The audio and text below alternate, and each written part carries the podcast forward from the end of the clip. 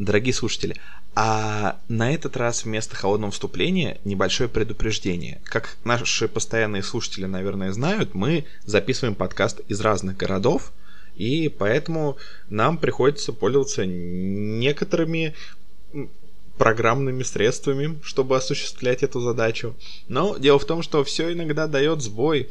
И как бы мы, конечно, стараемся, чтобы вам было как можно лучше слышно и чтобы качество было как можно лучше. Ну, вы можете, если слушали нас сначала, могли увидеть, как сильно возросло за это время качество. Но проблемы бывают. И проблема случилась на этот раз. Мы как бы все записываем наш диалог, но... Ну, такой маленький инсайт. Но дело в том, что на этот раз у всех у нас, у троих записалось с проблемами. У кого-то с щелчками, у кого-то с эхо, а у кого-то так, что просто вот одного человека слышно, а другого вообще нет. Вот, мы чуть-чуть похимичили и, короче, выбрали вариант с эхо. Мы его чуть-чуть как бы... улучшили, но идеально не вышло. Так что заранее извиняемся, в этом подкасте будет небольшое эхо. Но оно не должно помешать вам слушать. Просто знайте, что оно есть, и это не проблема у вас, это не в вашем подсознании какие-то странные звуки. Надеемся, что содержание перекроет эту небольшую техническую накладку. Спасибо за понимание. Приятного прослушивания. Подболтат. Подкаст, в котором подболтают. Начинаем! Всем привет! В эфире подкаст «Подболтат». И сегодня мы, как всегда, вернемся к старому формату и поговорим о 3 фильмах, которые мы посмотрели. Мы их обсудим, и, возможно, вам захочется их посмотреть, или, наоборот, вы скажете, что за дичь вы посмотрели, и подумаете, что да ну нафиг. В любом случае, принесем вам пользу. С вами Сергей. Никита. Дмитрий. О, да, как формально, Дмитрий. Да. Окей. Сегодня мы поговорим о 3 фильмах, как всегда. И, как всегда, будет такая градация, что один из них такой будет чуть более новый, один будет чуть более нишевый, и один будет чуть более странный, что ли, я не знаю, в этот раз как. Но начнем мы с такого относительного ширпотреба. И мы поговорим о недавно... Точнее, относительно давно вышедшем уже в кино, но недавно вышедшем в торренты и на диске фильме «Конг: Остров черепа». Очередная попытка перезапустить франшизу за большой обезьяной и очередная попытка создать некую вселенную из неких монстров, которая началась с фильма «Годзилла». Фильм «Конг. Остров черепа» рассказывает о том, что есть некий остров, который до сих пор как бы не был картографически исследован. И некие люди, которые являются нашими героями, они считают, что, возможно, там что-то есть. И поэтому они уговаривают собрать туда экспедицию, которая состоит из разномастных стереотипных персонажей, включая худшего на свете фотографа, брутального вояку, почти не говорящего китайского сейсмографа, типичного ученого и прочих людей. Вот. И, конечно же, на этом острове они встретят большую-большую обезьяну, но этим все не ограничится. Вот. И этот фильм, как бы, он прошел довольно успешно. Он собрал почти там $500 миллиона. Конечно, там, сложно как бы прогнозировать окупаемость, потому что есть очень много факторов, да, то есть мы не знаем какие-то затраты, мы не знаем какие-то источники прибыли, но, в принципе, фильм прошел довольно успешно, особенно учитывая, что, я не знаю, мне кажется, Конг всем надоел, наверное, потому что это такой персонаж, где вот одно и то же происходит, но тут все-таки что-то произошло более-менее новое. Вот. И, ребята, как вам этот фильм? Что вы о нем думаете? Никита, скажи свое веское мяу. Мяу.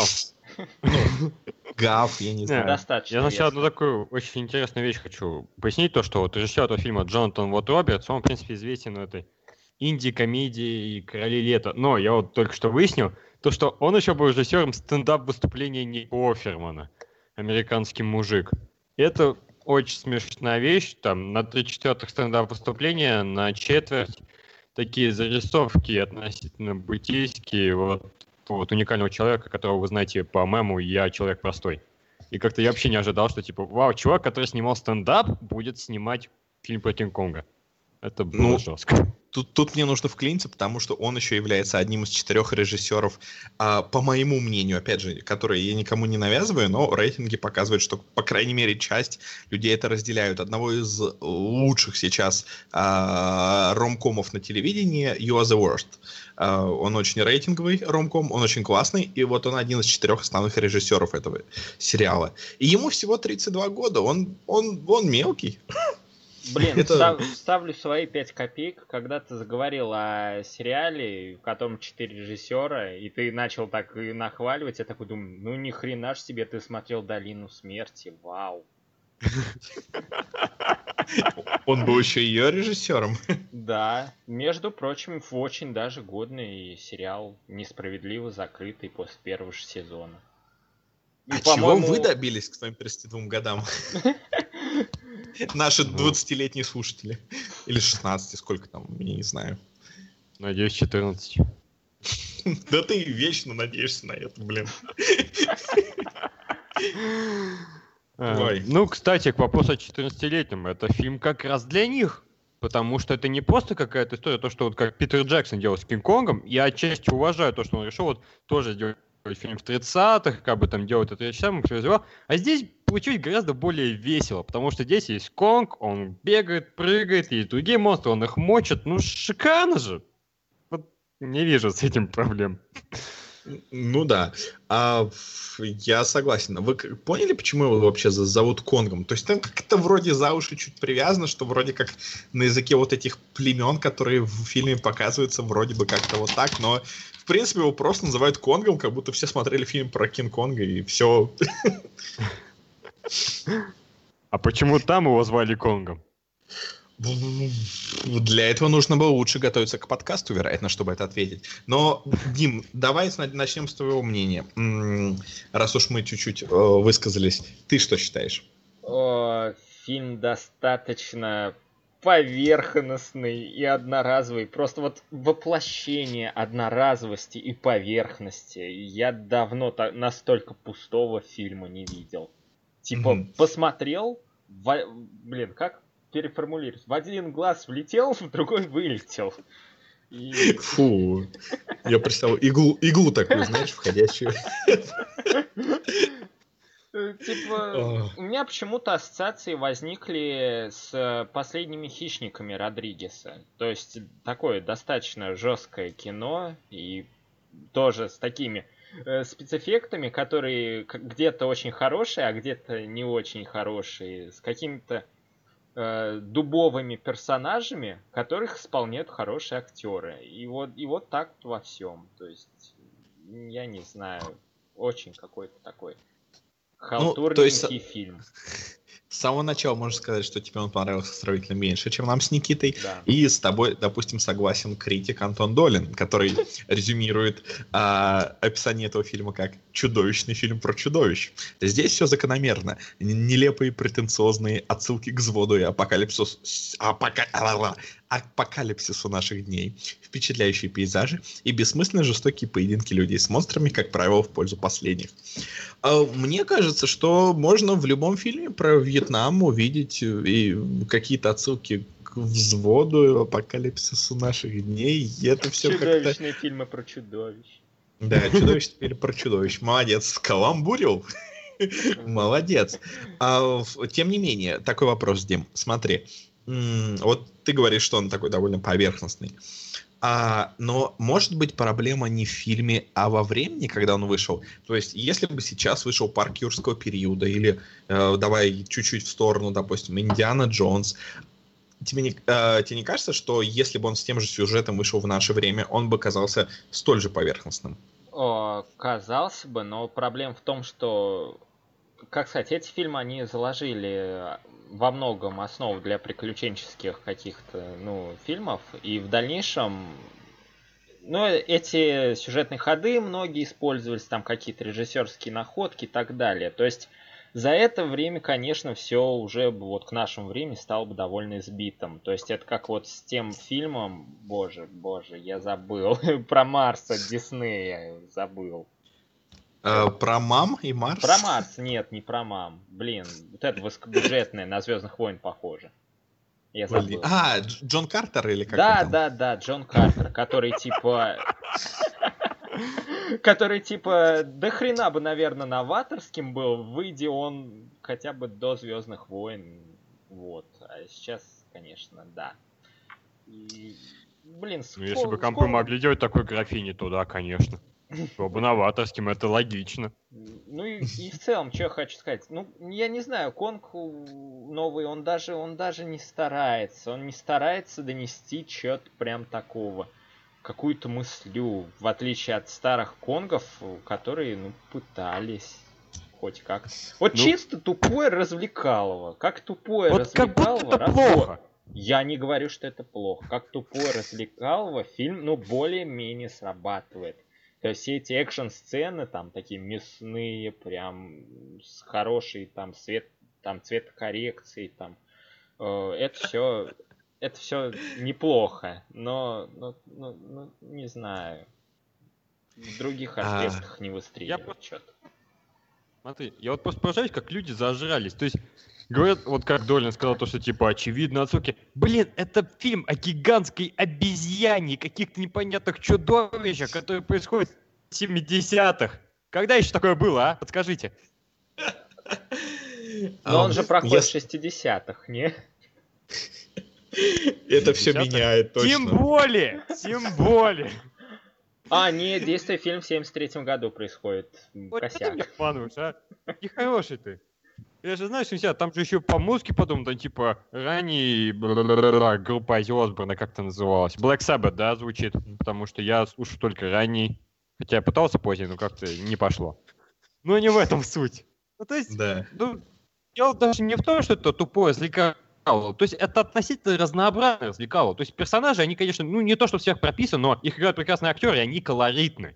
И вот это действительно цепляет. Особенно позже, когда появляется персонаж Джона Сирайли и с этим вместе с туземцем. Это прям такая хорошая свежая кровь, которая действительно не дает застаются фильмом и действительно становится интересно следить за происходящим. Персонаж... И как ты сказал правильно... Так, персонаж Джона Сирайли во многом слизан с аналогичного персонажа в «Последних хищниках». Опять же ставлю свои 5 копеек. Я бы так не сказал. Это называется постмодернизм, ребята. А «Хищники Третьи» сами по себе постмодернистские были. Это какой-то постмодернизм в кубе. Я не знаю. То есть в этом плане, знаешь, в чем сильное различие в этих персонажах, то, что в «Хищниках» вот этот персонаж, он был скучный. Типа, я такой пошел. Ну, а Джон Сирайли, потому что это Джон Сирайли, он, конечно, да, делает персонажа веселее. Наверное. Да, именно это его выделяет. В принципе, я соглашусь в этом отношении скорее с Никитой, в отношении того, что из-за того, что рынок сейчас вот таких вот развлекательных фильмов настолько пресыщен, люди начали быть более требовательными. Им нужно не только развлекаться, но и ощущать себя умными. Нет ничего плохого в абсолютно безмозглом, прекрасном развлечении. Да и какое оно безмозглое? Оно просто не пытается идти дальше, чем вот этот сюжет позволяет. Оно где нужно смешное, где нужно, там есть какие-то минимальные мысли. Большего, наверное, не надо. Во многом. И этот фильм, кстати, мог быть совсем другим, потому что сначала туда хотели взять других актеров. Там могли сыграть Майкл Китон и Джей Кей Симмонс, соответственно, номинанты и лауреат Оскара. Также предлагали... Они сыграли бы тех персонажей, что сыграли Том Хиддлстон и Бри Ларсон. Я бы их шипел, точно. Также Рассел Кроу рассматривался как вариант. Очевидно, он обезьяна. По жизни... Боже, мне будет стыдно за эту шутку, когда мы будем это все монтировать, ну да ладно. Просто он, я не знаю, я не помню его роль, где он уже не был бы бритый. Вот, но, возможно, это просто моя плохая память. Вот, вот такой у меня вопрос. Я как бы не сильно в этом, конечно, не сильно в это углублялся, но там была такая интересная вещь в новостях про Рассел Кроу. Рассел Кроу пока не читал сценарий, ждет его новую версию, пока формального предложения актер не получал. Однако то, что его имя уже появилось в трейдах, означает серьезные намерения двух сторон. Так вот, относительно трейдов, может быть, кто-то из вас знает больше, как вот это все работает и когда вот это все становится возможным отслеживать про предложение актерам и про то, когда студия действительно кого-то всерьез рассматривает, то есть вот про эти вот трейды. Я не смог найти это все, я плохо искал, я мало искал, но, возможно, вы такие суперэксперты и сможете мне пояснить. Давай, Дим, жги. Да, Дим, давай, твой звездный час. Замечательно, меня все стрелки перекинули. Не, ну, подождите, как я понял суть вопроса, блин, этим должны заниматься агенты актеров, не? Или я что-то не так понял до конца? Да. Короче, нам есть что поисследовать. Нет, ну то есть, как по мне, возможность вот такой шумихи, типа вот мы хотим привлечь этого актера. Это просто часть возможности завлекал или прощупывания почвы. Просто еще один инструмент исследования, я бы сказал. Да, скорее всего, так оно и есть. Еще один инструмент завлекало. Это очень разнообразный каст актеров. А на этот раз у нас есть негры, у нас есть китайцы, у нас есть женщины. Я думаю, что в этот раз все женщины были, просто абсолютно для мебели. Хочу высказаться про персонажа Бри Ларсон. Она худший в мире фотограф. Она просто худший в мире фотограф. Все моменты, когда происходит что-то интересное, она либо не пытается этого сфотографировать, либо она смотрит на это через объектив своего фотоаппарата и не нажимает на кнопку. Почему? То есть она фотографирует какие-то очень скучные сцены, она фотографирует, когда люди стоят, читают письма или еще что-то, но когда происходит гребаное эпическое мочилово, гребаные обезьяны с гребаной ящерицей, она смотрит на это и не делает ни одного снимка. Знаешь, что самое смешное с этим? То, что персонаж Гудмана, тоже снимал все на камеру, но более успешно. Ну, это да, кстати, это очень смешно. Но при этом еще, я помню, там, незадолго до премьеры я читал Инстаграм Бри Ларсон, она такая говорит, что вот моя героиня, это эпитафия героиням войны во Вьетнаме, которая... фотография фотографом 70-х годов, которые пробивались через свою профессию. То есть это такой феминистический персонаж, который показывает, что они через многое могут. Да, они очень много могут. Ты очень хорошо постаралась, Бри, просто молодец. Причем это не единственный момент, где она отлично старается. Например, есть прекрасный момент, когда она видит... надо дать небольшой контекст. Персонажи попадают на вот этот вот остров. И там есть всякие... допустим, не будем спойлерить, почему, но там есть всякие огромные животные. И там есть какой-то типа огромного бизона. Вот. И этот бизон придавлен вертолетом. Вертолет искрит. Явно, что по нему проходит офигеть какой ток. Явно, что вертолет весит, измеряется явно в тоннах. Она подходит к искрящему вертолету и пытается голыми руками его поднять. Логично. Воплощение всех фотографов. Просто она забыла, что она сейчас не Капитана Марвел играет. Кстати, возможно. И, конечно, я не профессионал в фотографии, но зачем фоткать... она фоткала, северного сияния, возможно, там было не северного, вот это вот такое природное явление, да? Она фоткала его на длинной вспышке. На длинной выдержке. Разве оно не смажется все нафиг? Оно же видоизменяется. Разве оно не будет жутко нечетким, если его сфоткать на длинной выдержке? Так, может, смотри. Замысел такой. Больше того, в 70-х не было фильмов в Инстаграме. Люди выкручивались как могли. Еще я обратил внимание на такой момент, что она в тот момент, когда фотографировала это полярное сияние, она жаловалась на то, что у нее нет вспышки. 20 минут спустя ночью она спокойно, как ни в чем не бывало, без вспышки фоткает, ну, что-то. Ну, опять же, что-то неинтересное, но факт в том, что что-то. И, ну ладно, это все не так ужасно, как китайский персонаж. В общем, там есть некие китайские... Кого они там играли? Там есть некая няшка-сейсмограф, которая является одной из сейчас самых горячих и популярных китайских актрис. В общем, за весь фильм она поулыбалась, попугалась, пару раз покричала и один раз что-то вставила. Все. Она там обязана была быть по контракту с китайскими инвесторами, насколько я знаю. Да, я тоже так понимаю, что как бы... Тем более, я не знаю, смотри, вот, наверное, им и дали так мало денег, всего лишь $185 миллионов, что она так мало сказала. Ну да, у Китая же мог бы завалить их деньгами, даешь стереотипы. Как было на «Железном человеке 3». Ой... Ну, хотя бы, по крайней мере, в отличие от Бри Ларсон, она не орет как истошная. Бри Ларсон при любой... Нет. Я не знаю, смотрели ли в дубляже или нет, но она постоянно издает какие-то странные звуки. Блин, надо посмотреть дубляже, потому что, по-моему, это будет прекрасно. Возможно. Еще один момент, который мне показался прекрасным. Там есть некий персонаж, Джек Чепман. Персонаж, ну, и не будет большим спойлером, которого достаточно, ну, быстро убивают. И там есть момент, где этот персонаж находится один на один с вот этой гигантской обезьяной, с Конгом. Так вот, этот актер, который его играет, это как раз тот актер, который играет Конга в Motion Capture. По-моему, это смешно. Тоби Кэббл? Я не помню его имя, я помню, что он играет персонажа по имени Джек Чепман. Ну, вот это была сцена, где он там встречается с ним лицом к лицу. Да, значит он, да. Просто, знаешь, тут еще забавно то, что он играет Кобу в этой трилогии о обезьянах нынешней. Да нет обезьян. Обезьян, просто обезьяна. То есть он уже такой профессиональный обезьян. Да, вместе с Энди Серкисом. Два таких главных обезьяна в Голливуде. Ну блин. Давайте их стравим и снимем про это фильм. Давайте шить. Он называется «Планета обезьян революция».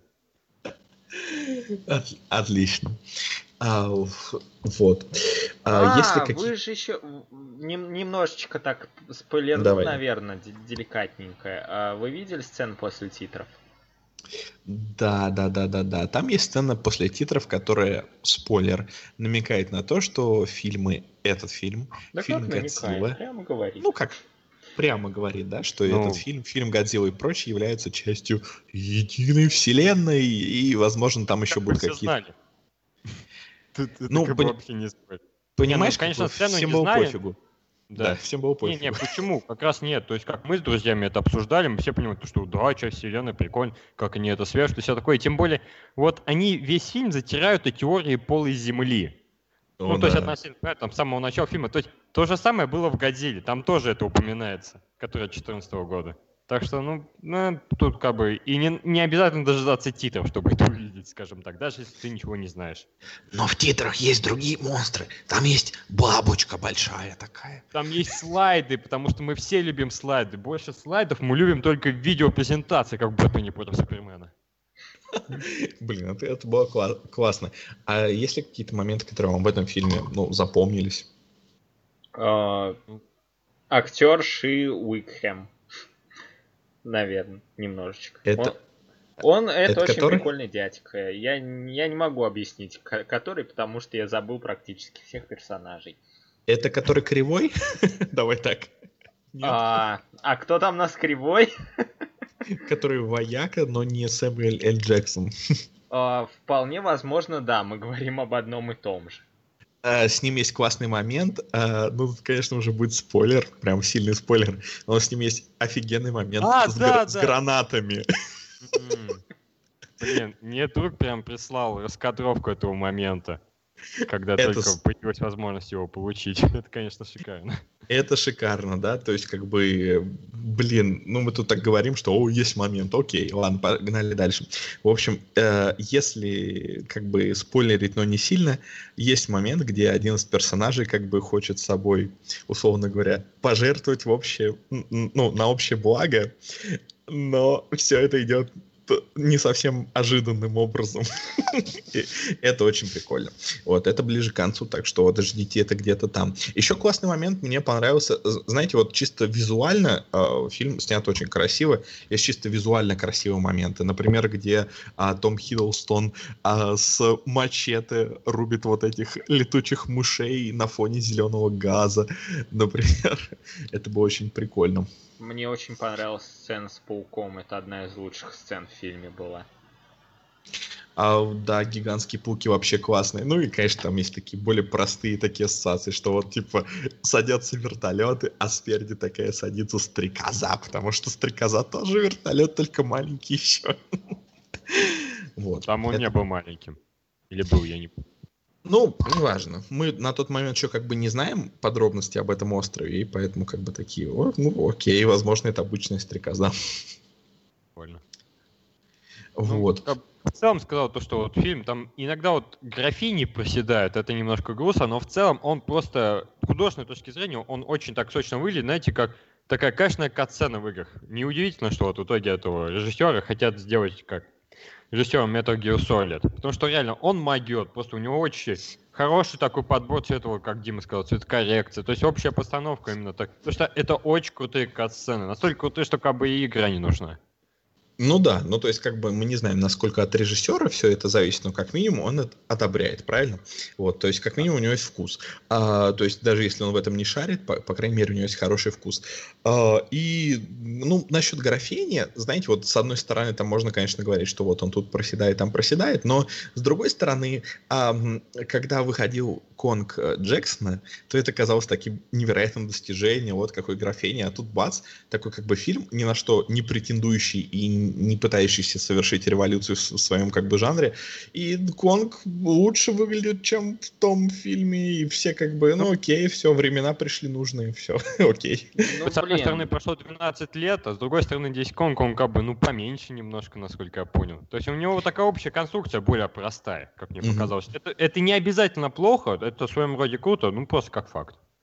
Дим, ты что-то хотел сказать? Я хочу сказать простую мысль. Фильм не выглядит на $185 миллионов. Вот вообще никак. Нет, как раз на 185, по-моему, он вообще как раз именно на эти деньги он и выглядит, я бы сказал. Я, блин, конечно, не эксперт, правда. Я, если хорошо... Ну это вообще что за цифра такая? 185. Это не 150 и не 200. Да. Ошарашил. Да. Вот поэтому фильм и выглядит, как выглядит. По-моему, довольно закономерно. То есть это то же самое, что, не знаю, там, ругать Гарри Поттера и этого. Принц Полукрока, что он 250 стоил. То есть, ну, блин, чувак, ну это 6-я серия. Никто ее впадлу всем было ее делать. Вот так и получилось с бюджетом. То есть тут же это же не всегда напрямую зависит. Ну, я понимаю, ну, да, но все равно, ну, не выглядит фильм на 185. Ну, при должном старании, при должном старании, они бы могли такую же картинку выдать там при бюджете в 2 раза меньше. Вот прям. Ну, опять же, знаешь, тут еще зависит от того, что с какой студии как кто работает, потому что для этого фильма, я вот удивился, работали в Industrial Light and Magic, то есть студия Джорджа Лукаса, это самая дорогая студия спецэффектов на данный момент. Могли бы взять подешевле, у Enjoy Movies хорошие ребята работают. Они обанкротились. На тот момент еще нет, взяли бы, пока был шанс. То есть, например, вот такой пример, как вот первые 3 фильма об Элвине и Бурундуках делала компания Rhythm Hughes. Как бы, ну, они как бы свои местечковые, не сверхстудии. Вот когда они обанкротились, чертову часть позвали делать в это Digital. В это Digital занималась «Властелином колец», «Аватаром», и прочими такими шикарными. Да, кстати, ей тоже. Ну, то есть, и опять же, просто это 2-я по мощности, по сути, студия, возможно, и 1-я, но вся суть, что она дешевле. И поэтому с ней даже Disney особенно иногда любит сотрудничать, хотя он, по сути, с теми работает. И вот получается, что как бы, раз обратились к таким мастакам, возможно, они как-то не договорились в паре моментов. Ну, всякое бывает. Ну, мы вообще не знаем, как бы, на что все ушло. Сколько ушло на откаты, сколько ушло на лицензионные отчисления, сколько ушло на гонорары. То есть, может, там в итоге осталось на фильм. Да, он вам не Кинг-Конг. Отлично. Так что, может, там в конце осталось там 1 100 000. Так что, ну, не знаю, мне кажется, все надо мерить, ну, не столько деньгами, сколько какой-то убедительностью, да, то есть вот Диме, допустим, видимо, не везде было достаточно убедительно. По мне так все было очень, если где-то и проседал, условно говоря, графоний, все это компенсировалось тем, как это все было круто поставлено, какие были кадры классные, то есть, по крайней мере... Что? Пошусь. Я все еще не понял, что сказал. Соглашусь. Соглашусь. Понятно. Окей. То есть, конечно, все эти почти кадры были в трейлере, особенно красивые, где вот атомные взрывы в очках отражающиеся и прочее, но все равно красивый фильм. По крайней мере, как бы есть какие-то технические ограничения, и как бы с ними нужно всегда считаться, нельзя всегда все сделать идеально, но, по крайней мере, главное, что все было сделано со вкусом, и мне кажется, что тут все сделано со вкусом. Вот. Мне кажется, это важно. Ну, давайте так. Подвести итоги? Да, давайте подведем итоги. Давайте в той же очереди, как мы представлялись. Я считаю, что это фильм, который, если бы вышел раньше, мог бы спокойно стать современной классикой.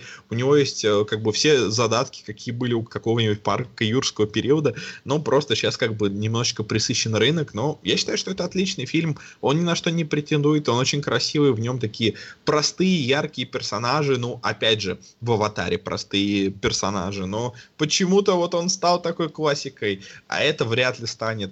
И здорово, что несмотря на то, что всем, мне кажется, уже надоел этот Конг, сколько раз его перезапускали, все равно фильм собрал достаточно много. Так, я бы поставил ему 8 баллов из 10. Никита.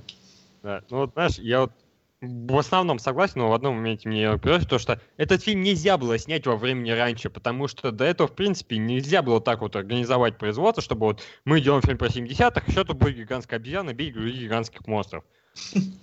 То есть, если мы захотим, чтобы этот фильм стал классикой, мы его все сделаем. В крайнем случае, ну, культовой классикой. И, кстати, я не уверен, что «Аватар» стал классикой. По-моему, это еще спорный вопрос. Но суть в том, что да, это очень приятный визуальный фильм. Он здорово звучит даже. Ну, музыка еще более-менее. Хотя Генри Джекман может лучше. Халявить может, немного. Может, и хуже. Да, может, и хуже. Пример, послушайте «Пиксели», отвратительный саундтрек. Я просто поражен, что ученик Ганса Циммера на такое способен. Это было кошмарно. В целом, то, что... Да, хороший, веселый фильм, всячески рекомендую 8 из 10. Ну, тогда я что могу сказать? Я с вами не согласен. Да, вырази мнение масс, давай. Выражу мнение масс. Проходное, черти что, ну окей, на картиночку можно полюбоваться, клево, да, там, на 6 такую слабенькую потянет. А еще я удивлен, почему это фильм PG-13, потому что фильм выглядит пожестче, чем на PG-13. Это да. Потому что кровь не красная, а синяя. Ну да, все меняет, да. Особенно, когда лапа паука проткнула насквозь человека, прям, да. О, кстати, да. Не, ну, кстати, да, знаешь, вот как ни странно, но вот такая подача фильтрами крови, она работает на рейтинг. То есть, если как бы вот из-за этих всех игр с отцветом, как бы оно уже кажется менее реалистично, это реально может его занести. Ну, для того, чтобы узнать больше о рейтингах, посмотрите документальный фильм This Film Has Not Yet Been Rated, или как его там? Красиво назвали рейтинг ассоциации MPAA. Да, так запомнить намного проще. Да, вот посмотрите его, там как бы объясняется, какие там люди оценивают все это, по какому принципу все это выставляется, и вообще очень интересный, он есть, по-моему, переведенный на русский, да? Вот, да, можете ВКонтакте погуглите, еще раз, как он на русском называется? Рейтинг ассоциации MPAA. Вот, обязательно посмотрите, вот, и станет чуть-чуть понятнее. Но вот, если лень, то все сокращение, рейтинги там ставят ваши мамаши. Да, и не ваши тоже. Дим, продолжай. Я все, что хотел сказать, я сказал. Ну так следующий фильм продолжай. Да, Дим, продолжай. Следующий фильм. Следующий фильм у нас на очереди. Это канадский хоррор 2012 года выпуска «Американская Мэри». Извини, пожалуйста, перебью. Канадский хоррор — это когда убийца, знаешь, с мачете убивает жертву, а потом извиняется. Ладно, продолжай. Это делает гигантский дровосек. И на сиропом в штанах. Да, и на лосе верхом. Кто топит жертву в чане с кленовым сиропом. Отлично, он густой как раз. Продолжай. Ну, что там сюжет был вроде как. По сюжету у нас, значит, есть главная героиня Мэри. Она как бы учится на хирурга. Она на мели, у нее баблишка нету. Она решает заработать на хлеб насущный. Там что, устраивать стриптиз-клуб. И во время собеседования ей вдруг предлагают сделать операцию за какую-то там сумму денег. И она... Ну вот, у меня тоже Википедия открыта, но я сделал вид, что я помню. Не открыта. Ладно, да, окей. Там довольно круглые цифры были во всем фильме. Там легко запомнить. Я гуманитарий, я не обязан запоминать цифры. Ну, в общем, она соглашается, и потом... сарафанное радио начинает работать, к ней начинают приходить всякие странные личности, просить сделать всякие странные операции, она немножечко ломается, потом входит во вкус, а потом слетает нахрен с катушек. Вот такой вот примерно сюжетец. Да. Это фильм «Американская Мэри». Еще раз повторим, если кто-то да, и мы забыл. Не будем шутить про имена режиссеров, пожалуйста. Ну, давай просто их прочитаем, да? Сможешь прочитать, не сорвавшись? Ну, да, ну, кто из нас прочтет? Ну, ты. У тебя же открыта Википедия. Режиссер. Так, спокойно. Режиссер Джен Соска и Сильвия Соска. Отлично. Я держался. Я держусь до сих пор. Все, можешь отпускать. Мы да, можем еще отпускать. Авторов сценария перечислить. Они тоже? Они тоже. Тоже хорошая фамилия? Да, это все еще они. То есть ты просто повторяешь одно и то же, чтобы было смешнее. Окей. И еще я могу перечислить актеров и сыгравших близняшек. Да. Окей, и кто это были? Это все еще были они. Да ладно, слушай, прикольно. Да. Они на фотках более, то есть менее привлекательные, чем в фильме, мне кажется. Ну, как бы да. Ну, грех самих себя в своем же фильме по своему сценарию сделать менее привлекательными. Ну да, я как бы вообще не хочу ничего говорить как бы плохого и так далее, просто как бы, ну, я не знаю, когда люди снимают фильмы про модификации тела и про всякие операции, мне кажется, есть какой-то легкое моральное право, что их можно как-то оценивать, над ними можно чуть-чуть как-то подтрунивать. Возможно. Можно смеяться над их фамилиями. Да, можно смеяться над их фамилиями. В общем, фильм это как бы он... это хоррор, условно, или триллер, я не знаю. Мне кажется, тоже это не хоррор.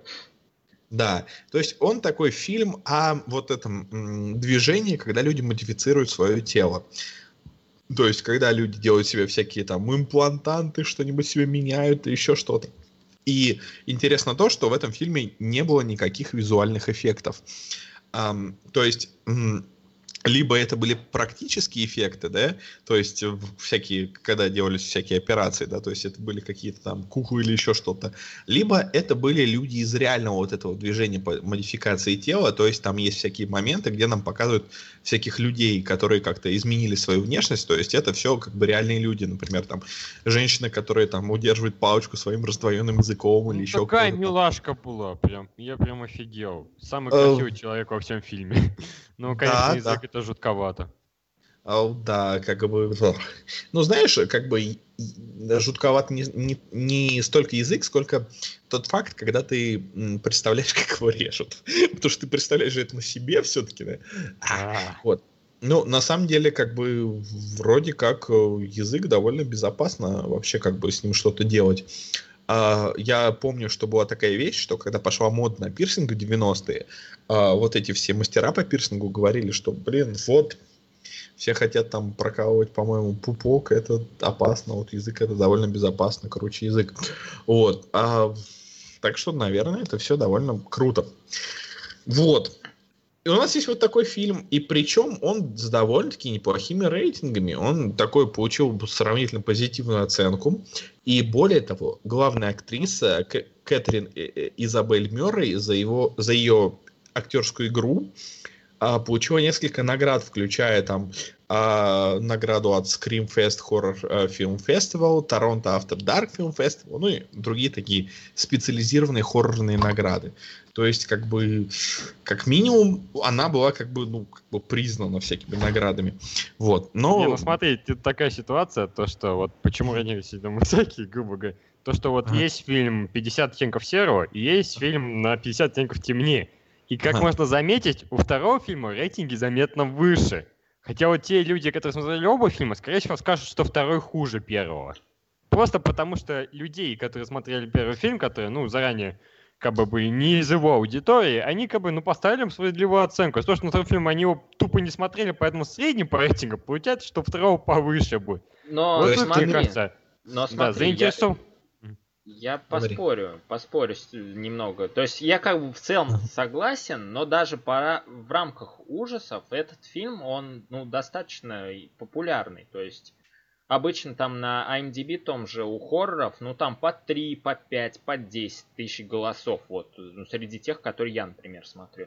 А тут вот 17 тысяч голосов, и при этом рейтинг остается, ну, достаточно солидным для хорроров. То есть обычно они хорошо, если вот до шестерочки дотягивают. А тут практически, ну, тогда... 6,5. Вот. Да. Да, нужно понять, почему этот фильм-то стал таким популярным в своей нише. То есть понятно, что он популярен именно в нише, и вряд ли кто-либо, даже из наших слушателей, наверное, только единицы о нем слышали, но как бы что его сделало таким? Дим, есть теория на этот счет? У меня, ну... Единственная часть теории, ну, во-первых, фильм поднимает, ну, такую достаточно нестандартную тему для ужасов. То есть это не какой-то там прям... Это не банальный слэшер, условно говоря. Это там не фильм про монстра какого-то. То есть, ну, тема достаточно такая, да, бытовая поднята. И я больше вот хорроров на именно вот такую же тематику не встречал. И... Ну, фильму не откажешь в каком-то стиле. Все равно в нем что-то вот есть такое, что вот, ну, можно похвалить его. То есть, ну, картинка в целом неплохая. Актеры в целом, опять же, неплохие. Сюжет, ну, не вызывает каких-то там... Не хочется себе по лбу бить постоянно от вот фейспалмов каких-то. Ну, да, только раз 10 минут, это норма. Это, ну, знаешь, там в какой-нибудь пятнице 13-е ты просто руку не убираешь. Вот. Хорошо, что я его не смотрел. Да, хорошо, наверное. По поводу бюджета. То есть фильм все равно выглядит довольно низкобюджетно, хотя все эти сцены, которые связаны с модификацией тела, они смотрятся достаточно убедительно. Но мне понравился один момент, да, который прям вот такой очень интересный. Там есть момент, где главная героиня приходит на вечеринку, на которую ее приглашают. Ну, все, конечно, спойлер, заканчивается каким-то адским изнасилованием и так далее, но суть в чем? Суть в том, что явно, что у авторов не было много денег, и они не могли пригласить много статистов. И вот она приходит, и там такие пустые комнаты везде стоят. И как выкручиваются авторы фильма, что, ну вот, говорит один из героев, там что-то все разбрелись по комнатам. Они попытались объяснить. Да, то есть они буквально пару, там, тройку человек поставили, а все остальные, ну, разбрелись по комнатам, то есть они где-то там есть, но, как бы, у нас их нет. По-моему, это прекрасно. Да, это прекрасно. Ну, и опять же, что хотелось бы сказать, я вот хочу отметить, что, несмотря вот на такую тему, все равно подход к насилию, он вот достаточно деликатный, и хоть там иногда и показывают всякие достаточно неприятные вещи, но как-то вот камера так немножко отводит вот куда-то в сторону, когда вот до самого жесткача вот должно дойти, камера уводит там куда-то, сцена прекращается. И, ну, тут следует сделать поправку, что Дима ведущий рубрики «Трэш-баскет». И он как бы насмотрелся всяких хорроров и трэша больше, чем мы с Никитой вместе взяты. И поэтому, да, то, что для нас кажется таким относительно жестким, для него кажется, ну, блин, было же жестче. Я «Пилу» смотрел. В «Пиле» были намного более жесткие сцены, начиная с второй части. Так что... Я помню. Не, ну смотри, вот что я могу сказать между вами, то что, как бы, действительно, я мало смотрю хорроров, я, в принципе, не очень люблю этот жанр, но, как бы, я относительно согласен с тем, что, да, большинство сцен, они сделаны довольно деликатно, и, как бы, мне даже понравилось, как они в финале, то есть, не, в самом начале, как они делали эти титры, как там показывали, вроде как жуткие вещи, потом фигак, не, вроде норм. Как бы это была интересная деталь, единственное, что мне действительно понравилось во всем этом фильме, к сожалению. Но, тем не менее, в основном, да, они действительно там то отворачивали камеру, как бы самое страшное не показывали, что, возможно, это воздействие как-то более мощное, но мне казалось, типа, что, ну, ребят, если вы такую фигню показываете, давайте уж как немного дожмите, что ли. Это было грустно. Вот за исключением одной сцены, где человек там, ну, она общается, и этот человек, он подвешен к руками, просто вот так у него за спиной сзади. Да, и, да. Типа...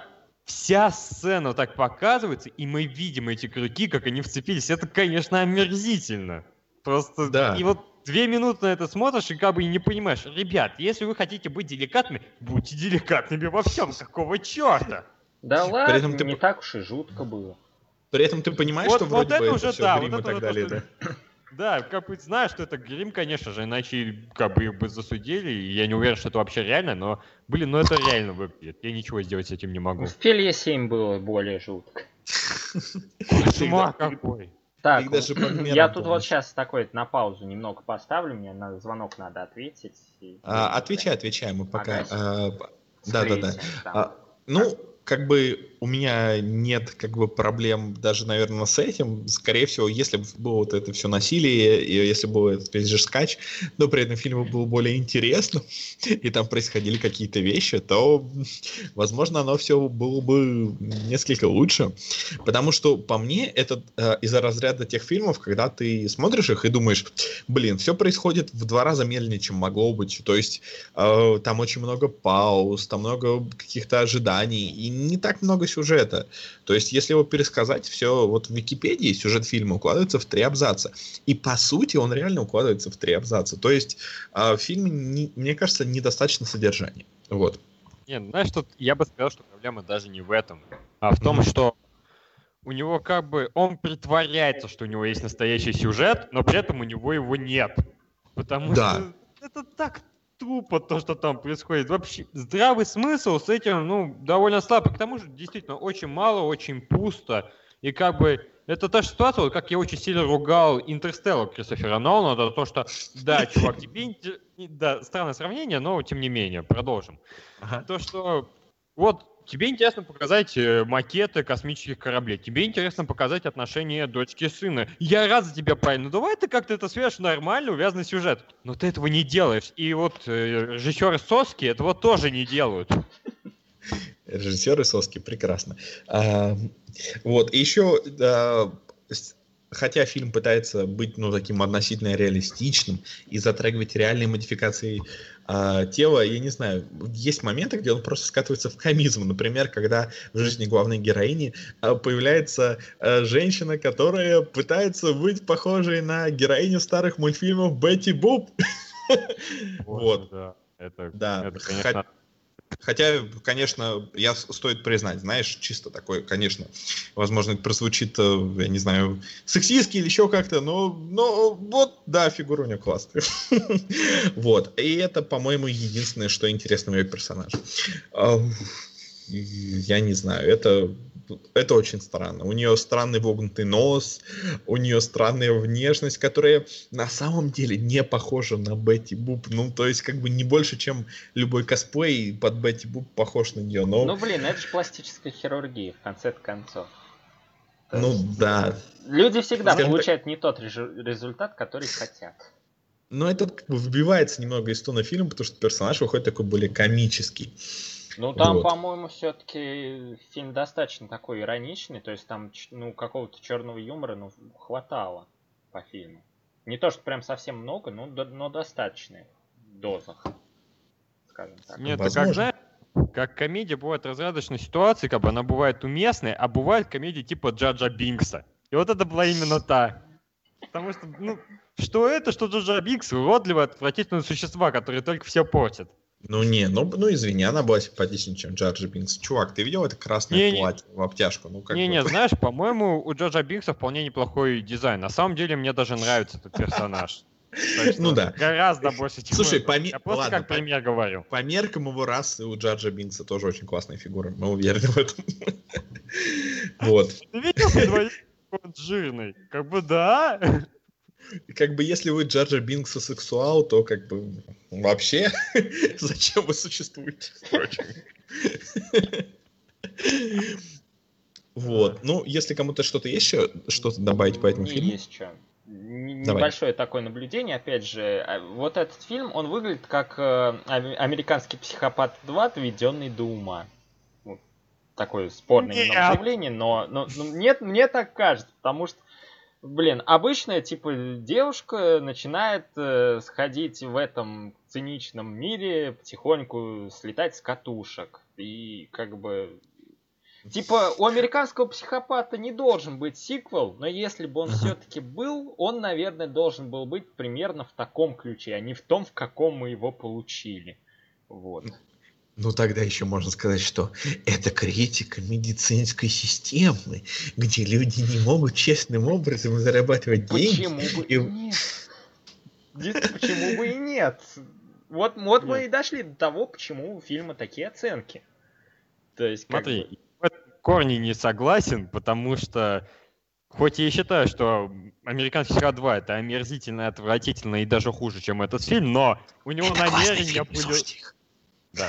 Намерения у него были лучше. Там реально была идея о том, что вот есть такой персонаж, что вот она поскольку она знает, как детективы работают, она и сама их перехитряет и становится супер крутой злодейкой. На бумаге, как задумка, это гораздо лучше, чем весь фильм «Американская Мэри». Ну, конечно, в самом фильме от этого очень мало. Да. Но, эти оба фильма пусть лучше бы оставались на бумаге, ей-богу, а. Лучше подруг... Так, опять звонок, опять ответить надо. Отвечай. Пока оценки поставим, полагаю. Да, поставим оценки, И вообще, стоит сказать, что мы, конечно, вот тут критикуем с Никитой все, но на самом-то деле фильм очень хорошо зашел. И более того, были такие отзывы в духе того, что вот этот фильм оправдывает весь хайп, который вокруг него был. То есть есть определенная аудитория людей, которым интересен этот фильм на эту тематику. И, возможно, если вам нравится тематика подпольной хирургии, модификации тел и всего такого, то, может быть, вы как раз та аудитория, которой этот фильм понравится. Вот. Что касается меня, то я бы не сказал, что он мне понравился. Мне кажется, что он достаточно... я не хочу все делить на черное и белое, но он достаточно плохой. Он очень медленный. Он обладает такими... Он выглядит очень дешево, да. Актерские работы там очень посредственные. Я не понимаю, за что главная героиня получала столько наград, но, возможно, за сам факт, что она решилась на такую роль. Может быть и нет, я не знаю. Но как-то все это выглядит как Ты смотришь дешевый фильм, и он выглядит как дешевый фильм. Бывают обратные ситуации. Бывает, что смотришь дешевый фильм, и ты просто не думаешь о том, какой он дешевый, какой он плохой и так далее. А ты просто думаешь, ого, это фильм. Это просто фильм. В общем, мне фильм «Американская Мэри» не понравился. Я сначала хотел ему поставить балла 2 из 10, наверное. Но сейчас я думаю, что, наверное, он несет какую-то ценность, и, наверное, он несет какой-то месседж, если ты относишься к определенной субкультуре. Так что я повышу свою оценку, и я считаю, что он заслуживает 3 баллов из 10. Теперь ты. Мне плевать на чью-либо ценность этого фильма для кого-либо. Потому что я чудовищно эгоистичный человек. Но, тем не менее, то есть в нем есть пара интересных, стильных моментов. Но в целом это безумно скучное, бессмысленное, дурацкое кино, которое меня вызывало в основном раздражение. Но, видимо, не такое изначально сильное раздражение, как у тебя, поэтому мне была оценка 3 из 10, так и осталось. Отлично. Вот. И пока что ждем Диму и предположим, что он скажет, что нет, вы ничего не понимаете. Это столб жанра хорроров. Ты тут, Дим? Да, я тут. Что я упустил? Давай, да, мы начали пародировать тебя уже, потому что задерживался. Так что давай, начинай. Блин, я не виноват, что мне тут целый допрос устроили.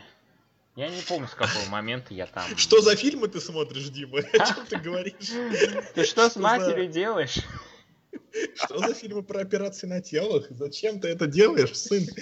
Ладно, оценки. Мы поставили... Мы оба поставили одинаковые оценки 3 из 10. Что поставишь ты?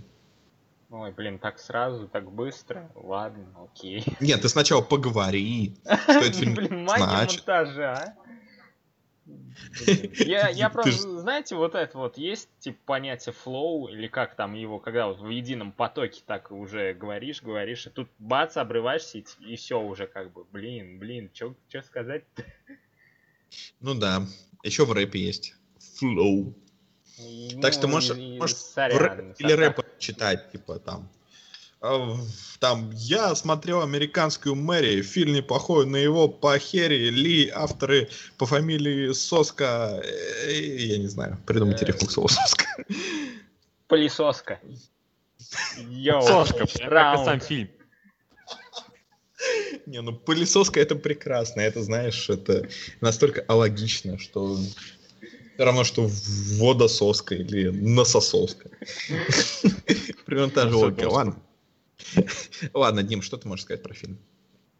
Ну, по-моему, все-таки вышел достаточно неплохой хоррор. Опять же, ничего такого особенно новаторского, но, допустим, условно говоря, скрасить вечерочек, в принципе, можно. Ну, 5,5 баллов. И отпустим этот фильм с миром. Ну, ты скажи, знаешь, что главное, кому его стоит смотреть? Вот кому бы он понравился? Любителям всякого... Дерьма. Ну, не знаю, пыточного порно, что ли? Ну, то есть, типа, Хостела, Пилы, там... Я не знаю больше аналогов. То есть, и там того же фильма, я его еще рекомендовал достаточно часто в этих подкастах. Экстирпация, вот. То есть, вот людям, которым понравились эти фильмы, ну, почему бы и не посмотреть? Типа, вряд ли что-то плохого случится. Вот. Ну, а теперь поговорим о фильме... после просмотра которого, возможно, случится что-то плохое. Возможно, люди удивляются, по какому принципу мы подбираем фильмы. Ответ – нет никакой логики. И поэтому после фильмов «Конг: Остров черепа», «Американская Мэри» у нас следует фильм. Никита, расскажи, какой. «Приключения Бакаро Банзая в 8 измерении». Лента 1982 года. С Питером Уэллером, он же Рыбаков, в главной роли. Тут самое забавное, как я узнал об этом фильме, то, что есть такой замечательный канадский ютубер Happy Console Gamer. То есть он преимущественно рассказывает о ретро-гейминге. И вот однажды он выпустил ролик 20 своих любимых фильмов. И у него этот фильм был на 2-м месте. Причем он предупредил, что это довольно странный, необычный фильм. И он его боится показывать другим, потому что, ну, могут не понять люди. Типа, ты че, наркоман? Но его же не понравилось, так что я подумал, ну, раз даже ей понравилось, наверное, и мне тоже понравится. И вот как бы мне появился в планах, потом как-то перекочевал сюда, и вот теперь я жалею об этом. Это, знаешь, это такая самая лучшая антирекомендация для просмотра блогера. Я теперь никогда не включу ни один ролик с этой концовки. Ладно, Никита, расскажи вкратце о сюжете, если можно. Ну, я не читал список из Википедии, так что мне будет немножко сложно. Ну, если тебе сложно, я могу сказать. Ну, ты попробуй своими словами, я пожалуй. Попробуй своими словами, да. Да, это будет интересно, надеюсь. То, что есть парень Бакару Банзай. У него папа был американец, мама азиатка или наоборот, кому какая разница. Там все равно гены перемешиваются. Суть в том, что он как бы нынешний человек возрождения, как был да Винчи. То есть он играет в рок-банде, он нейрохирург, и он испытатель научных теорий. и при этом гонщик вроде как еще. Сложная тема. Ну и как бы он садится в машину, эта машина едет через гору, и преодолевая эту гору, он попадает в 8-е измерение, где он там, ну и с помощью, и как бы пройдя через измерение, он потом как бы переходит через гору, то что... Хотя, казалось бы, в фильме «Человек-паук. Возвращение домой» достаточно просто кубики кинуть, и ты как бы все, эта проблема решен. Видимо, прогресс технологий, не знаю. Суть в том, что он как бы это прошел, и в итоге это не понравилось пришельцам с планеты 10. И они что-то на него стали залупаться. И при этом еще есть какой-то другой парень, который до этого тоже занимался этими экспериментами. И он такой, надо ему отомстить, раз он прошел этот путь. Его вроде как играет Кристофер Ллойд, если не ошибаюсь. И вот как-то так постепенно... Блин, по-моему, сюжет вообще не совсем в этом. По-моему, суть в том, что есть некие чуваки, которые находятся в 8-м измерении. Смотри, есть, короче... Вы понимаете, короче, это уже будет несколько разных трактовок сюжета. В этом и гениальность. Да, в этом и гениальность. Есть, короче, некие чуваки инопланетные. Есть как бы красные чуваки, да, а есть как бы черные. И черные вроде как хорошие. А красные с ними ведут войну. И, в общем, в итоге они запрятали этих красных чуваков в 8-м измерении. И когда он проходил через гору, он как бы прошел через 8-е измерение. И у них появилось больше возможностей для того, чтобы выбраться в нашу реальность. Но есть еще некий чувак, которого играет тот актер, который появляется в куче сериалов, и я не знаю, как его зовут. И он раньше участвовал в эксперименте с каким-то японским чуваком. Они пробовали вот этот вот ускоритель, который позволял как бы проходить через эти измерения, но из-за того, что он воспользовался им раньше, чем нужно, он как бы частично попал в это измерение, и, короче, какой-то инопланетный чел частично вселился в его сознание. Вот. И он оказался в доме для сумасшедших. Но теперь, когда Пакару Банзай успешно провел этот эксперимент, он как бы об этом узнал, он сбегает из дома для сумасшедших и хочет что-то сделать. Это звучит настолько же безумно, насколько, я не знаю, насколько... Знаете, вот в сериале «Как я встретил вашу маму» было такое слово, как бы сочетание слов «безумно» и «нелепо», да, «безлепо», да, вот это «безлепо», реально, ребят. Это в этом своей рода, да, это в свое время фишка, это как, знаете, взять ран какого-нибудь комикса такого, прям сюжетно ориентированного, с определенного тома, будучи бухим, и пытаться вот так разобраться, что вообще происходит. Да, но это... Говори. Ладно, то есть это довольно интересный опыт в общем плане, потому что здесь много деталей, много всякой интересной фигни. Вылетает типа Джефф Голблюм, и он одет как ковбой, но он при этом ученый, это же офигеть! Я, правда, не помню, что он как это сделал в фильме полезного, но тем не менее. То есть это довольно такой сумасшедший опыт, как бы. Да. Но при этом немного скучновато на самом деле, то есть не всегда с темпом у фильма хорошая проблема. И там действительно, но это даже проблема не того, что темп как-то по классическим меркам он неправильно, а в том плане, что он в принципе очень специфический темп, которому, ну, надо какой-то особый устрой ума, наверное, иметь, чтобы к нему подстроиться. При этом такая история происхождения у фильма очень специфическая. В общем, был вот этот вот сценарист и режиссер этого фильма W.D. Рихтер. И, в общем, однажды его жена прочитала, в общем, обзор такой книжки, которая называлась «Грязные картинки с выпускного». Это была такая книжка выпускника колледжа Дартмаус. Я не знаю, как правильно называется этот колледж на русском языке, но, в общем, это была книжка писателя Эрла Мака. Опять же, я не знаю, как читается его фамилия, но пусть будет он Раух.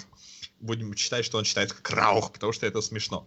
Вот. И, в общем, этот W.D. Рихтер, наш вот этот будущий режиссер этого фильма, он связался с ним и говорит: «О, чувак, мне нравится то, что ты написал, пошли к нам». Вот, а он как раз был тоже из этого колледжа, он пригласил его, и этот чувак приехал, и однажды он, то есть он поселился там за чужой счет в общежитии, и однажды он за обедом этому W.D. Рихтеру, его жене, так сказал: «О, у меня есть идея вот этого персонажа, Вот. А Бакару, тогда он еще был не Банзая, я не помню, как-то его по-другому фамилия была. Вот. В общем, он рассказал о нем. И, в принципе, всем такая идея понравилась. Но проблема в том, что вот этот вот чувак, Эрол Макрау, хотя он потом работал со Скорсезе и все такое, он был очень такой несосредоточенный чувак. Он начинал писать сценарий про этого чувака, да, про этого Бакару Банзая, но он их сразу забрасывал.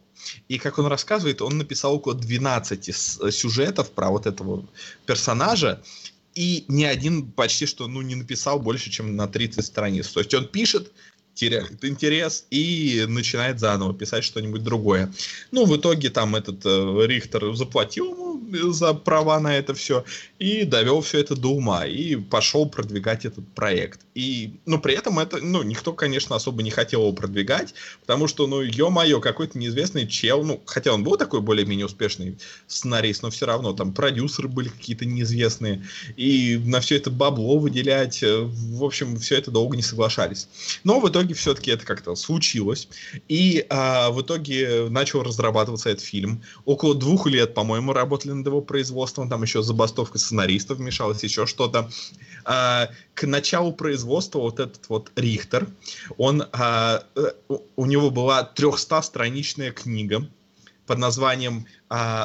ну, условно, которую можно перевести как «Все самое важное об Бакару». То есть на 300 страниц, там были все заметки, каждый незаконченный сценарий вот этого Макса Рауха, и то есть была такая целая вселенная, около 2 лет работали над декорациями, и в итоге фильм, ну, его сняли, но его не знали, как продвигать, потому что Литгоу, вот который играл злодея, вот этот актер, он говорил, я пытался объяснить как бы сюжет людям. Это занимало около часа, то есть оно, конечно, было все клевое, но оно было такое сложное, и как бы вот, хотя ему очень все нравилось. И все не понимали, как его продвигать, его лишь чуть-чуть рекламировали во всяких комиксах Marvel, несколько вирусных роликов, ну, тогда они еще так не называли, запустили. Но в итоге фильм ужасно провалился, потому что он был такой очень необычный даже для своего времени. Вот. Вот, кстати, маленькая ремарка. Джон Литгоу — это тот парень, который... Отец главного героя восстания планеты обезьян, он озвучил лорда Фаркуада в первом Шреке. Кто-то помнит вот отца главного героя в том фильме? Но он же болезнью страдал, то есть это главная причина, почему лекарство для обезьян вообще было придумано, чтобы его вылечить. Да, а персонаж кто-нибудь помнит? Он страдал болезнью, это было запоминающееся. Блин, ну, в любом случае, этот Литгоу, он был в миллионе сериалов потом, так что он, в принципе, такой интересный характерный актер, и его много где можно увидеть, но в этом фильме он такой совершенно какой-то чокнутый. Да вот. Тут вообще вот весь фильм, по-моему, просто переполнен хорошими актерами, которым нечего делать. Правда. Питер Уиллер, единственный вот такое светлое пятно, ладно, нормально сыграл. Джефф Голблюм, который просто для фона. До Кристофера Ллойда я, по-моему, вообще не дотерпел.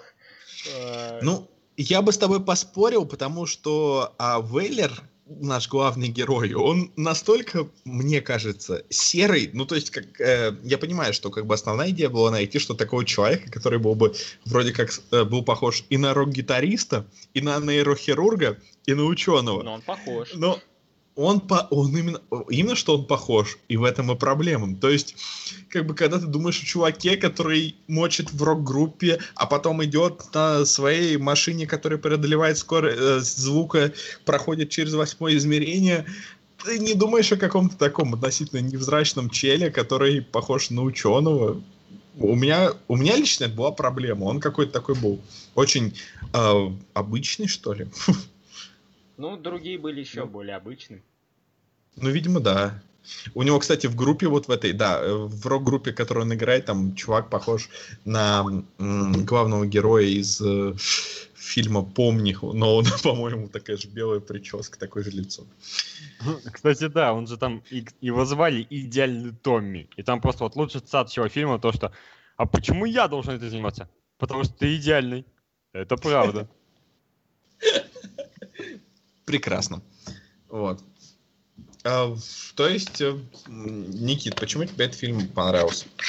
Ну, как я сказал, то, что это даже не сколько фильм, сколько экспириенс. В том плане, то, что действительно столько всего понамешано, столько понаставлено, и при этом фильм умудряется еще при этом быть медленным. Потому что молодец. То, что, и знаете, вот если вам понравилось, если вот вы услышали все, что мы наговорили об этом фильме за столько времени, все эти ранношерстные факты, и вы все еще заинтересованы в просмотре, дерзайте. Действительно, попробуйте. Это действительно интересный новый опыт. Фильм довольно уникальный. Главное перетерпеть начало, где идея как бы была в том, что этот фильм должен быть как бы частью такого сериала, и как бы он не имеет начала и не имеет конца, и то есть мы как будто смотрим очередную серию чего-то, и поэтому с самого начала нас вываливают кучу всяких вещей. Первые 10 минут разобраться, ну нереально вообще, что-то там происходит. Как будто люди потом реально. Ну, не, потом тоже нереально, но потом, знаешь, чуть-чуть более реально. Но вначале, когда тебе начинают того, что вот чел, он как бы ученый, но при этом у него есть некая машина, на которой он хочет разогнаться до скорости звука, но при этом он нейрохирург, он прооперировал ребенка, но при этом инопланетяне зависли над землей. Чё? Очень забавно то, что эти инопланетяне, оказываются на земле, у них такой... Корабль инопланетный похож на кусок дерева. И есть замечательная серия комиксов «Сага», где тоже есть дерево, растение, которое еще и космический корабль при этом. Вот мне интересно, они этим вдохновлялись? Блин, слушай, что-то все так «Сагу» это любят, я так хочу почитать. Ну, она потрясающая, обязательно попробуй. Это очень уникальная вещь. Прям Алан Мур даже, который сейчас ненавидит все и все, сказал то, что это прям уникальная вещь в мире комиксов. А если я ненавижу Алана Мура, тоже стоит почитать, да? Конечно. Отлично. Знаешь, а как там Лил Мануэль Миранде? Чё? Лил Мануэль Миранда это такой... Он писал много музыки для Бродвея и писал еще к Моане музыку и песни. Слушай, музыка и песни к Моане это вообще не рекомендация, как бы. Это такая антирекомендация. Это, типа, ну, считай, я просто пошутил. То, что, знаешь, типа, я беру, смотрю рекомендации на задней стороне обложки, и типа, о, нифига, этот чувак там делает, как же так? Это довольно странно. Ну, тогда ладно. Хотел писать телеканал MTV, портал IGN, вот все эти стандартные программы, типа, кому не плевать на их мнение. Ну да, даже верно. Тогда, Дим, давай противоположное мнение. Почему ты не захотел смотреть этот фильм? Нет, ну, как бы, я не захотел его досматривать, потому что это очень-очень тяжко. Я врубаю фильм, я понимаю задумку, что хотели показать, мол, там нет начала и нет конца, но я понимаю весь смелый ход. Я не понимаю, почему они еще планировали продолжение для этого фильма, чем они думали, на какие сборы они рассчитывали. А? Я думаю, это больше шутка была насчет сиквела.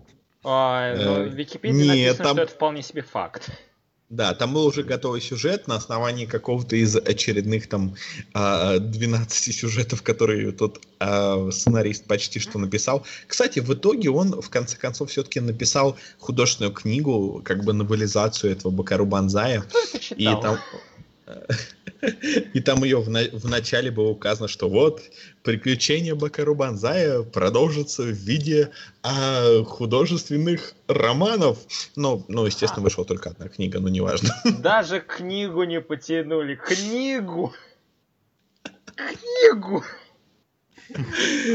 На что они надеялись? Это как, знаете, вот если бы мне было 5 лет, я мечтал бы стать великим режиссером, я бы, наверное, вот сочинил бы примерно такой же сюжет и думал, ух ты, я сейчас сниму это все на камеру и пущу в кино, будет классно, будет 500 миллионов долларов. Вот. Ну, знаешь, кстати, не так же плохо. Да, это не так же плохо, как бы, да, вон, я не знаю, Зак Снайдер все-таки реализовал свое подобное в виде запрещенного приема. Вот, но справедливости ради, W.D. Рихтер, вот этот вот, он был достаточно успешным сценаристом. И следующим фильмом его после этого фильма был «Большой переполох в маленьком Китае», который был культовой классикой. Вот, так что... Который, впрочем, тоже ругали за сюжет. который провалился скорее по сборам, а потом стал таким более популярным. Ну, в любом случае, он был таким, ну, знаешь, не одноразовым чуваком, который вот какую-то детскую мечту лелеял и в итоге ее сделал. И более того, в подтверждении того, что Баккару Банзай стал культовой классикой, говорят нам несколько фактов. Первое. В 1998 году компания Fox пыталась разработать телевизионный сериал на основе Баккару Банзая под названием «Баккару Банзай. Древние тайны и новые мистерии». Вот. И, ну, как бы... Да, что ж такое. Продолжаем. Ты только убери телефон, пожалуйста, вот, а то будет очень печально. Вот, ну, как бы ничего не вышло, то есть максимум, что на DVD какой-то попала какая-то там раскадровка на основании того, что должно быть на этом сериале. Вот. Кевин Смит говорил, что он как бы собирался адаптировать этот фильм для телевидения.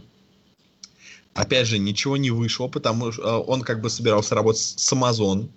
Но как бы он из юридических проблем, потому что MGM какие-то там судебные тяжбы подала, он сказал, что он как бы не будет этим больше заниматься. А это был всего лишь 2016 год, конец. Но говорит, что с удовольствием вернется к этой работе, если его попросят. Кроме того, помимо книг, было выпущено 4 разных серии комиксов по этому фильму. Была выпущена видеоигра в виде текстового квеста. Так что это такая вещь, которая в принципе стала культовой классикой. Вот. Вывод: Дима, посмотри того видеоблогера. Ему просто навязали мозги этой культовой шнягой. Да. Вот у меня надеюсь, он это услышит когда-нибудь. Надеюсь, он это услышит когда-нибудь, когда будет переслушивать. Дима не подготовился с точки зрения освобождения свободного времени. Вот. Что я хотел сказать. Во-первых, что меня смутило? Почему в фильме про Баккару Банзая Баккару Банзай является комиксом? То есть там есть момент, где они обсуждают комикс Баккару Банзай, при этом есть Баккару Банзай. Ну, так он настолько круто и популярен, что про него сделали комикс. Окей. Почему в психбольнице есть игровые автоматы? Так это же весело. Почему участник рок-группы, в которой играет Баккару Банзай, играет на 2 трубах одновременно? Потому что он сверхкрутой. Окей. Ладно, вопросов больше не имею. Вот. То есть я не понял, ты досмотрел, получается, фильм до конца? Да, тут нужно слушателям сказать, что как бы Никита досмотрел до конца целиком. Я его досмотрел до конца на перемотке, потому что, конечно, пока приберегу оценки наконец, но он мне понравился не очень, скажем так. Меня больше заинтересовала история вокруг этого фильма, чем сам фильм. Дима, я не знаю, может, он его просто промоткой посмотрел. Но, в общем, я забросил на 40-й минуте. Я понял, что с меня хватит. Я попытался поискать на русскоязычной Википедии полный сюжет. Я его не нашел. И понял, что это не мое. И как бы я, наверное, уже устал от кино. Мне пора завязывать. И да, я забил. Такой последний гвоздь в крышку киногроба. Отлично. Реально, после таких фильмов... Так что давай, продолжай, я потом скажу. Еще раз, Никита, да. Что примечательно, Роджер Эберт примерно то же самое сказал после «Человеческой многоножки», но при этом он ее посмотрел полностью. Он может себе позволить, он посмотрел и умер. Нет, не совсем так. Да, он умер после фильма Теренса Малика, так что... Который он ему скорее понравился, чем нет, между прочим. Он такой, окей, все, ладно. Того, насколько он хорошим был. Он умер, потому что он был слишком медленным, он не смог его досмотреть. Ладно. Мне кажется, ни один живущий на свете человек не сможет досмотреть до конца ни один из фильмов Теренса Малика за последнее время. Лахтрал. Да, но все притворяются, что это делали. Ну, я не знаю, на самом деле в этом есть смысл, потому что если бы, как бы, Дим, если бы тебе платили за это, да? Если бы мне за это платили, я бы даже похвалил этот фильм. Тогда бы ты был Долиным. Потому что он, по-моему, хвалит почти все. Вот, кроме фильма, естественно, «Конг: Остров черепа». Не, на самом деле, да. То есть, как бы, одно дело, когда тебе платят за то, что ты делаешь рецензии на фильмы, другое дело, что достаточно правильно сказать честно, что ты не досмотрел фильм, потому что это как бы тоже его характеризует. Если тебе не хочется смотреть фильм, это что-то о нем договорит, правильно? Да, то есть мне мало того, что не платят, ладно, хрен с ним, смирюсь, так я от просмотра ни капли удовольствия не получил. И более того, я вот начал серьезно, на полном серьезе думать, что, блин, я типа, что, может, реально от кино устал? Я что, от так... Казалось бы, ну фильм-то типа оригинальный, с хорошими актерами, вроде интересный, культовый, там все дела. Я такое люблю, но не получаю ни грамма удовольствия при этом. Мне смертельно скучно. Типа, что да. С этим фильмом не так? Со мной, может, что-то не так, я не знаю. При том, что в пересказе он звучит офигенно. То есть его там есть эти все пришельцы разные. Он снят без изюминки, он снят скучно.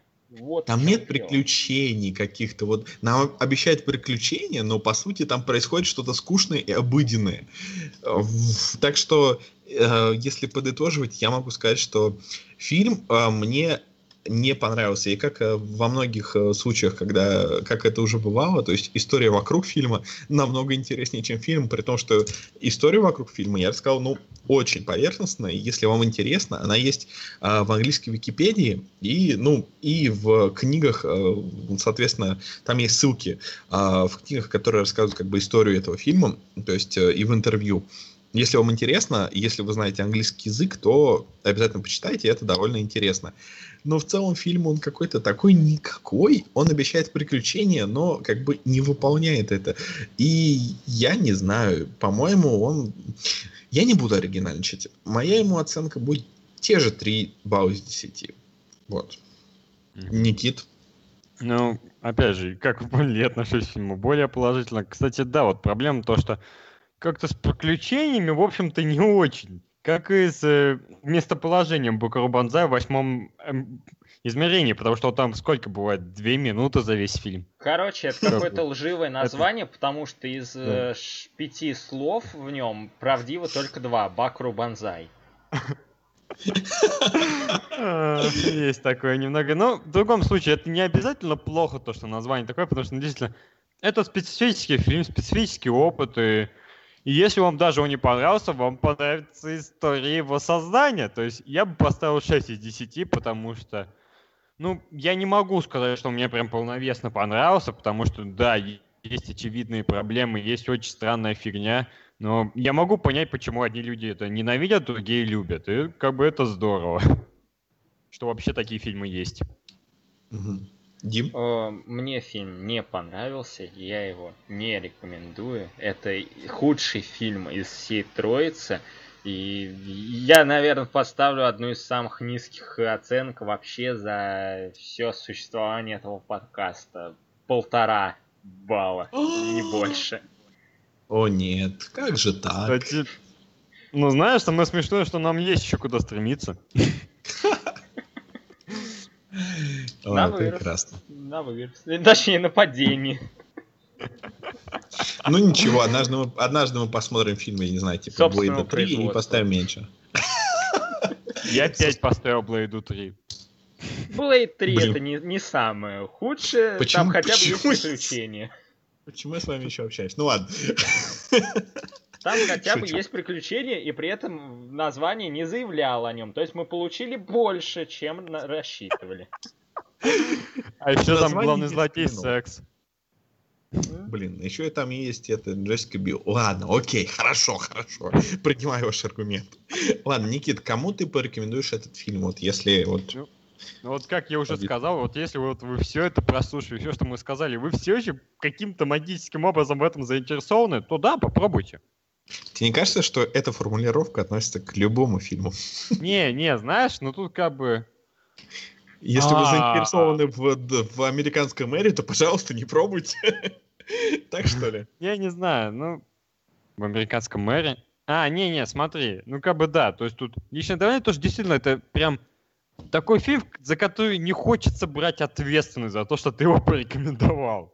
То есть ты как тот блогер сейчас себя ведешь, да, правильно? Да, как тот блогер. Ну, потому что он себя правильно повел, как бы я его полностью понимаю.